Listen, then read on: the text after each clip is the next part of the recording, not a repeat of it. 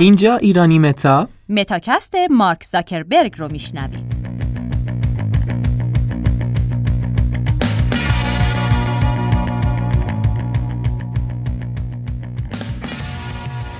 اگه همین الان یه نگاه به گوشیتون بندازین دست کم یکی از اپلیکیشن های فیسبوک، اینستاگرام یا واتساپ رو دارید. در این متاکست می‌خوایم درباره خالق فیسبوک و مالک اینستاگرام صحبت کنیم. کسی که در سال 1984 به دنیا اومد، در 24 سالگی توسط مجله فوربس عنوان جوانترین میلیاردر و در 26 سالگی توسط مجله تایمز به عنوان مرد سال شناخته شد. مارک زاکربرگ از همون کودکی استعداد عجیبی داشت. از دوره دبستان از کامپیوتر استفاده می کرد و با کمک پدرش برنامه نویسی بیسیک آتاری رو آغاز کرد. پدرش به دلیل یادگیری و پیشرفت سریعش یک مدرس متخصص برنامه نویسی به اسم دیوید نیومن رو استخدام کرد تا به اون آموزش بده. و در دوران دبیرستان با توسعه یک نرم افزار بخش رسانه‌ای هوشمند به نام سیناپس که بر اساس هوش مصنوعی که عادات کاربران در گوش دادن به موسیقی رو تشخیص می‌داد، توجه شرکت‌های ماکروسافت و AOL رو جلب کنه. اما زاک پیشنهاد خرید نرم افزار توسط شرکت ها رو رد کرد و درخواستشون برای همکاری رو نپذیرفت. شاید جالب باشه بدونین که مارک در کودکی بسیار باهوش بوده و در دوازده سالگی با استفاده از برنامه بیسیک آتاری یک برنامه پیام رسان به اسم زاکنت درست کرده. در سال 2008 مجله فوربس اون رو جوانترین میلیاردر که ثروتش رو شخصا کسب کرده معرفی کرد و ثروت اون رو 1.5 میلیارد دلار تخمین زده. اما همین حالا سایت بیزینس اینسایدر دارایی های مارک رو 82.7 دهم میلیارد دلار اعلام کرده و از این لحاظ 13 همین شخص ثروتمند در جهانه.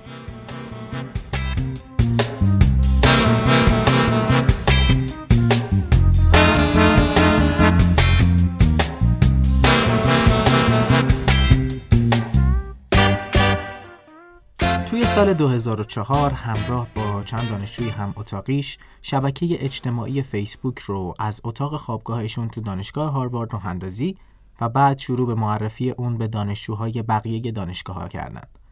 بعدا فیسبوک به سرعت گسترش پیدا کرد به طوری که توی سال 2012 تعداد کاربراش بالغ بر یک میلیارد نفر بوده. البته در حال حاضر تعداد کاربراش از یک میلیارد نفر هم بیشتره.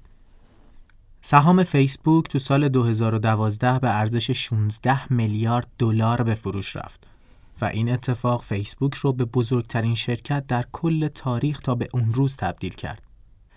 زاک میگه ما فیسبوک رو به عنوان یک شرکت تأسیس نکردیم. هدف ما یک مأموریت اجتماعی بود. اینکه جهان رو محیطی بازتر و مردم رو به هم مرتبط تر کنیم.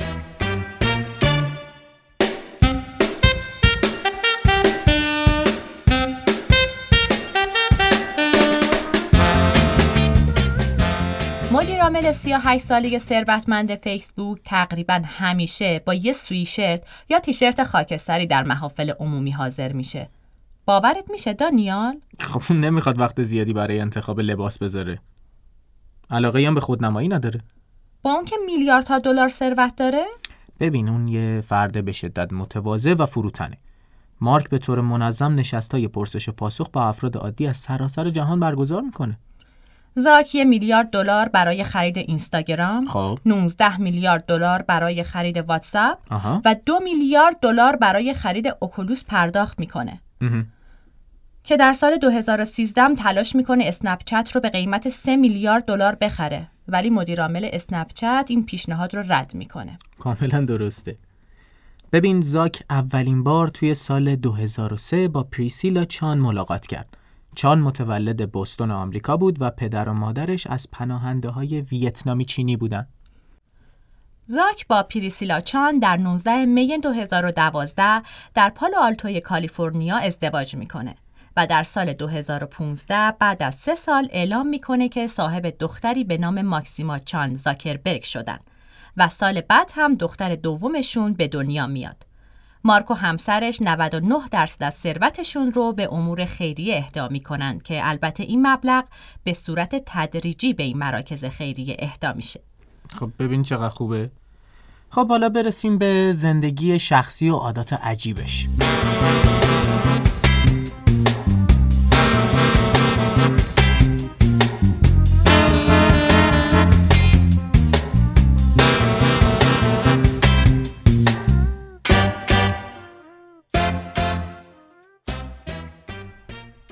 می‌دونستی که زمانی که زاک و همکاراش توی جلسه هستن اگه فردی گرسنش باشه بهش اجازه خروج از جلسه رو نمیده. طبیعیه منم بودم نمیذاشتم. خواننده مورد علاقش لیدی گاگاس و گروه دفت پانک رو خیلی دوست داره. کتاب مورد علاقش کتاب Ender's Game هستش که موضوعش حمله بیگانگان به زمین و خطر انقراض نسل انسان هاست. تو خونش تلویزیون نداره و به برنامه تلویزیونی کمدی SNL علاقه زیادی داره و کمدین مورد علاقش اندی سامبرگه. چطور توی خونش تلویزیون نداره ولی به یه برنامه تلویزیونی علاقه داره؟ ب...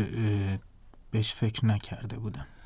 دوستان نزدیکش اونو زاک و مادرش اونو شاهزاده صدا می‌کنه مامان منم دقیقا همین جوریه حقوق سالانه رسمیش تو فیسبوک یه دلاره و اصل درآمدش از سود سهام شرکت تعمین میشه عاشق ادبیات باستانی روم و یونانه از جمله اودیسه سابقه کاپیتانی تیم شمشیربازی دبیرستان هم داره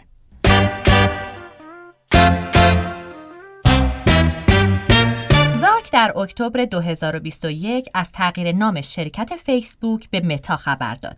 این یک تغییر ساده نبود بلکه سرآغازی بر پروژه های آینده نگر متا محسوب میشه.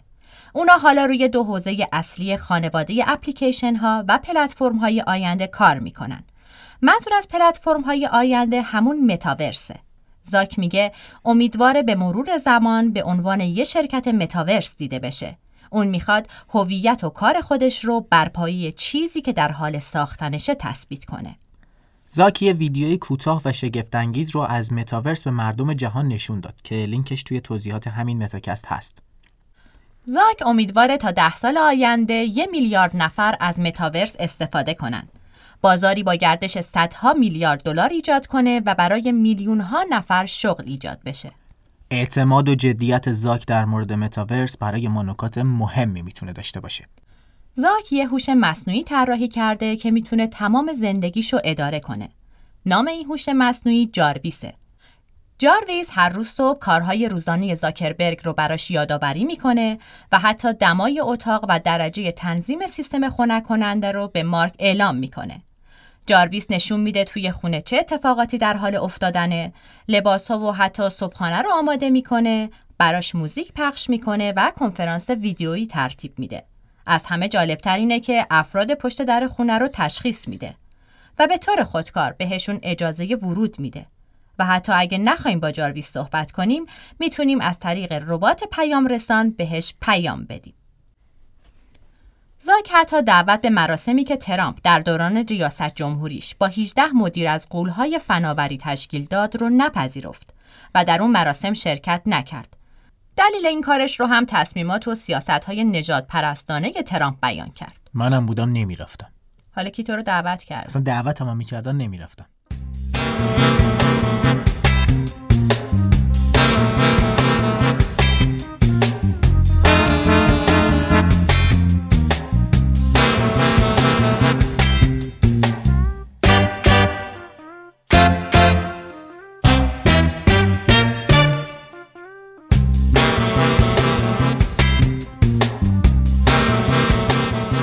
نابغه توانا در زمینه فناوری اطلاعات و هوش مصنوعی سالها قبل تصمیمات بزرگی در مورد واتس اپ و اینستاگرام گرفت.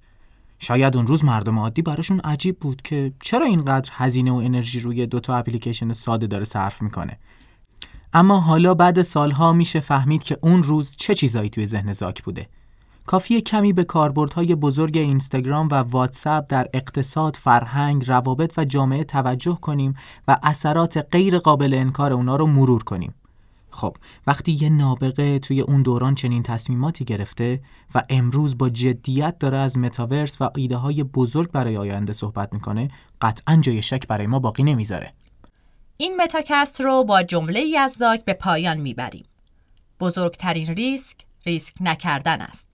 در دنیایی که به سرعت در حال تغییر است تنها استراتژی شکست ریسک ناپذیری است.